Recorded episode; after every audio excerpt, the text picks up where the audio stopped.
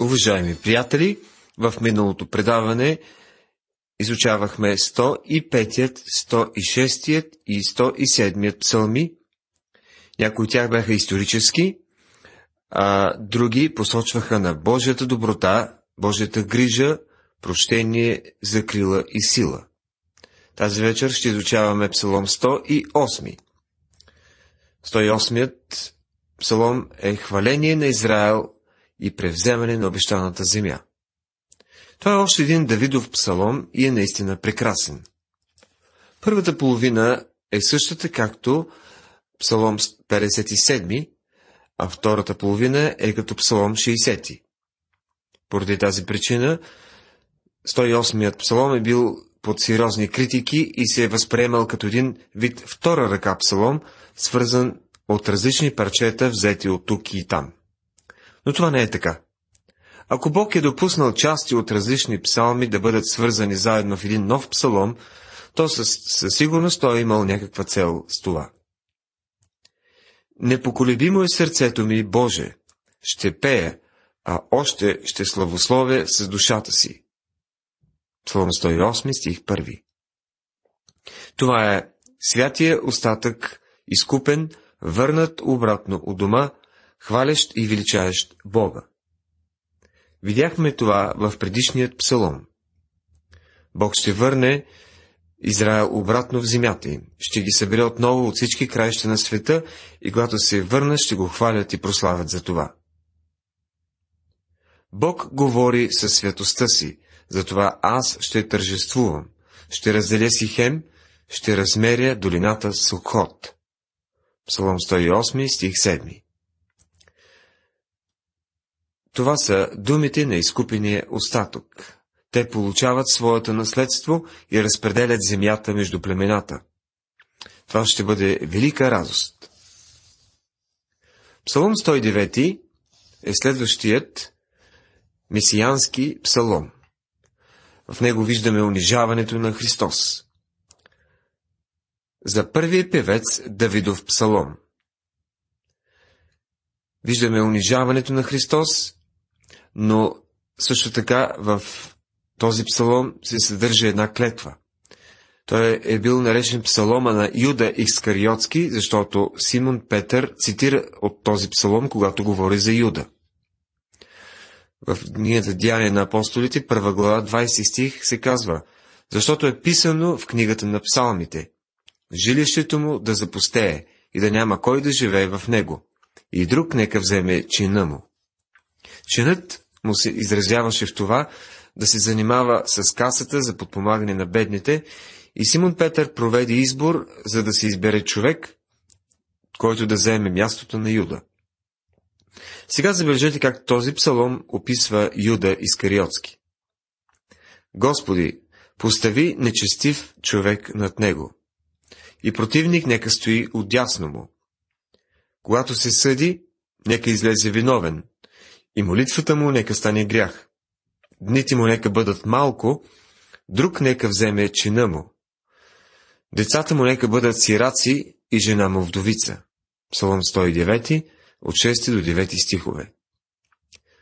Това показва, че Юда е бил женен и имал деца.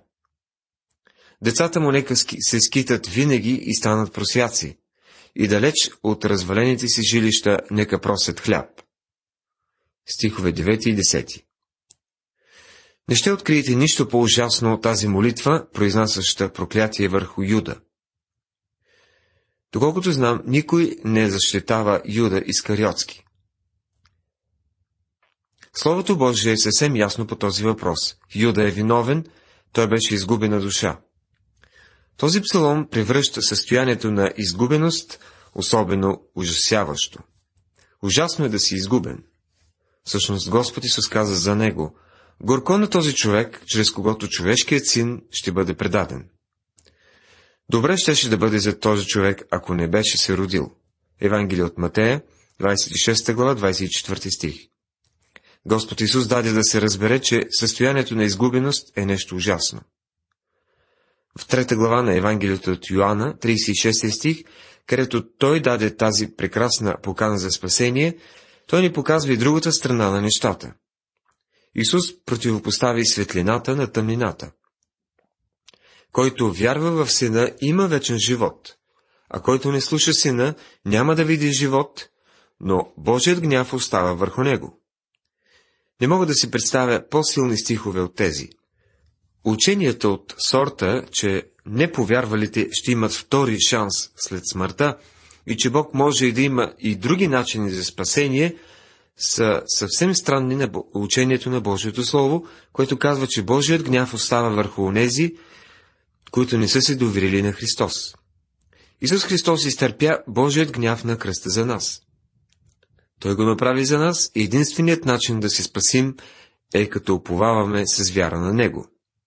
Ако не го направим, Божият гняв ще бъде върху нас. Продължаваме с следващият 110 псалом. Това е също месиянски псалом, в който, който се вижда прославянето на Христос. Той говори за неговото прославяне и започва с неговото възнесение. Йова рече на моя Господ, седи отясно ми, докле положа враговете ти за твое подножие. Този псалом е забележителен, защото посочва божествеността на Христос. По никакъв начин не може да размишляваш върху този псалом и да отхвърлиш неговата божественост. Този псалом се цитира много пъти в Новия Завет. В Дяне на апостолите, втората глава, 34-35 стихове. В послание към Евреи, първа глава, 13 стих, 5 глава, 6 стих, 6 глава, 20 стих, 7 глава 21 и 10 глава 12. Когато противниците на Исус кроеха последния си план срещу него, иродияните, политическа партия, се опитаха да го впринчат да направи политическо изказване, което щеше да го бележи като римски предател. Когато не успяха да го постигнат, Садокеите, друга либерална религиозна партия, се опита да го впринчи с един смехотворен въпрос – относно Моисеевия закон. Когато и те се провалиха, фарисеите, най-сериозната политическа религиозна партия, също се опитаха да уловят Исус. Отговорът на Исус ги обърка, така че докато те се оттегляха, за да измислят нова стратегия, Исус им зададе един въпрос. Казват му, злосторниците люто ще погуби, а лозето ще даде под найем на други земеделци, които ще му дават плодовете на времето им. Исус им каза, не сте ли никога прочели в писанията тая дума? Камъкът, който отхвърлиха зидарите, той стана глава на ъгъла. От Господа е това. И чудно е в нашите очи. Затова ви казвам, че Божието царство ще се отнеме от вас и ще се даде на народ, който принася плодовете му и който падне върху този камък, ще се смаже, а върху когото падне, ще се пръсне. И главните свещеници и фарисеите, като чуха притчите му, разбраха, че за тях говори, но когато поискаха да го хванат, побояха се от народа, понеже го читаше за пророк. Евангелие от Матея, 22 глава, 41 до 46 стихове. Забележете, че въпросът на Исус беше съвсем директен. Какво мислите за Христос? Фарисеите отговориха, че е син на Давид. Чувайки този отговор, Господ им посочи 110 псалом, за да им покаже колко недостатъчно е знанието им върху тази определена част от писанията, която юдеите интерпретираха като месианска. Този псалом, писан от Давид, ни показва Яхова, който говори на Месия. Давид нарича Месия Моя Господ и всеки юдеин, който признае, че Месия е потомъкът на Давид, се сблъсква с този псалом, където Давид нарича Месия Господ и твърди, че той е по-голям от него. Това не показва, че Месия ще бъде нещо повече от един цар, който ще бъде политически управител на Израелския престол. Така също, след като Давид го нарича свой Господ в този псалом, как е възможно да е негов син? Господ не може да бъде Бог, ако е естествен потомък на Давид. Трябва раждането му да е свърхестествено. Този псалом ни казва, че Господ Исус, израелският Месия, е роден от девица. Каза Господ на моя Господ. Това е разговор между равни. Това е Бог, който говори с Бог. В послание към Евреи, първа глава, 13 стих, се казва Ако му от ангелите е рекал някога, седи отдясно ми, докле положа враговете ти за твое подножие. Това още веднъж посочва божествеността на, Хри... на Христос, а и това не би могло да се каже по никакъв начин по-добре от тук.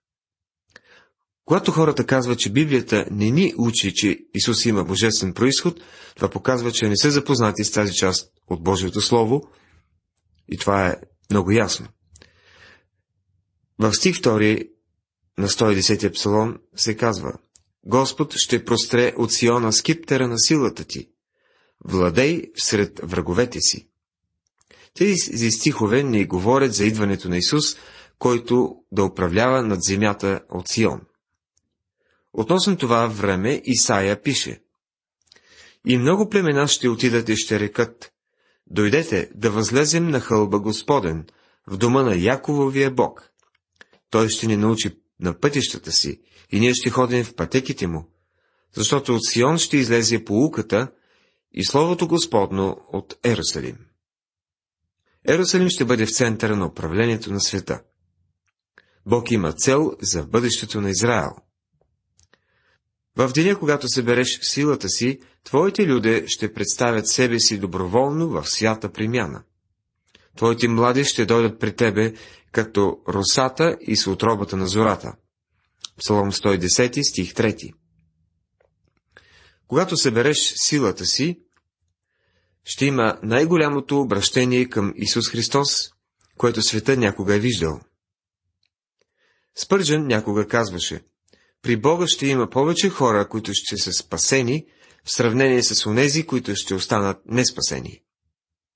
Може днес да не ни изглежда да е така, но нека не опираме нос в прозореца в, очаква, отчаяние, а да се окоръжим и да дързаем.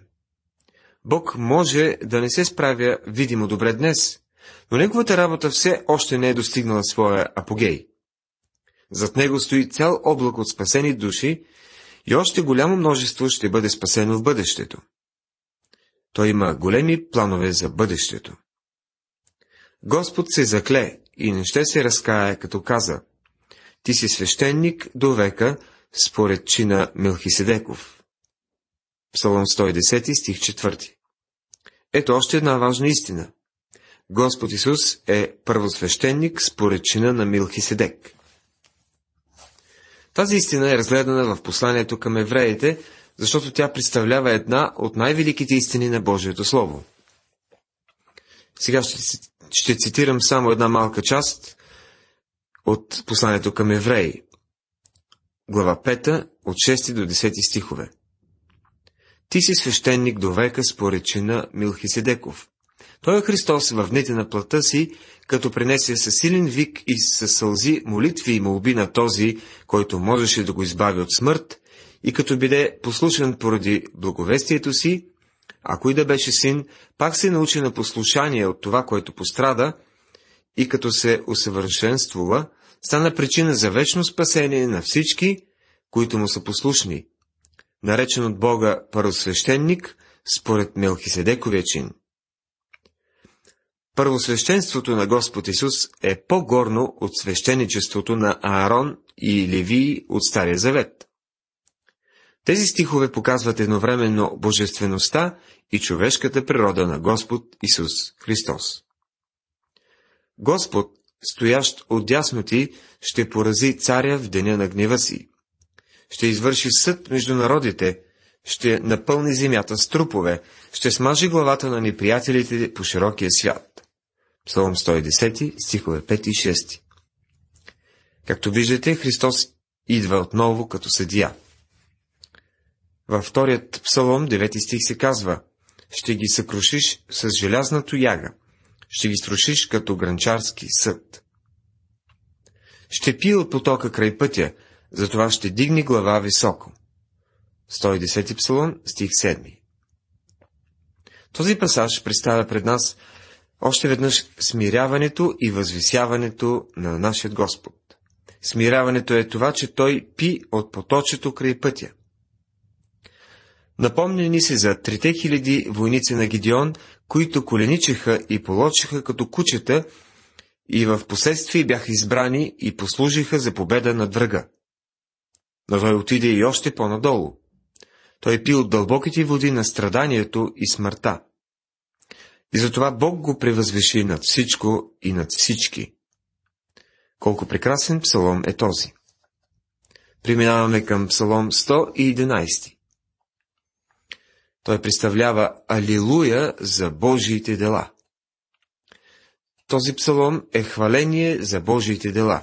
На еврейски той е изграден от прекрасни акростихове, които ние не виждаме на нашия български язик. С него започва поредица от три псалома на хваление – 111, 112 и 113. Този псалом слави Бога за неговите дела и за неговото изкупление, което е новата песен, която ще се пее в небето. Старата песен е песента на сътворението. Новата песен е песен на изкупление. И двете се намират в този псалом. Алилуя! Ще славя Господа от все сърце, в съвета на праведниците и всред събранието им. Псалом 111, стих 1. Алилуя означава слава на Бога. Сега забележете делата, за които го хвалим.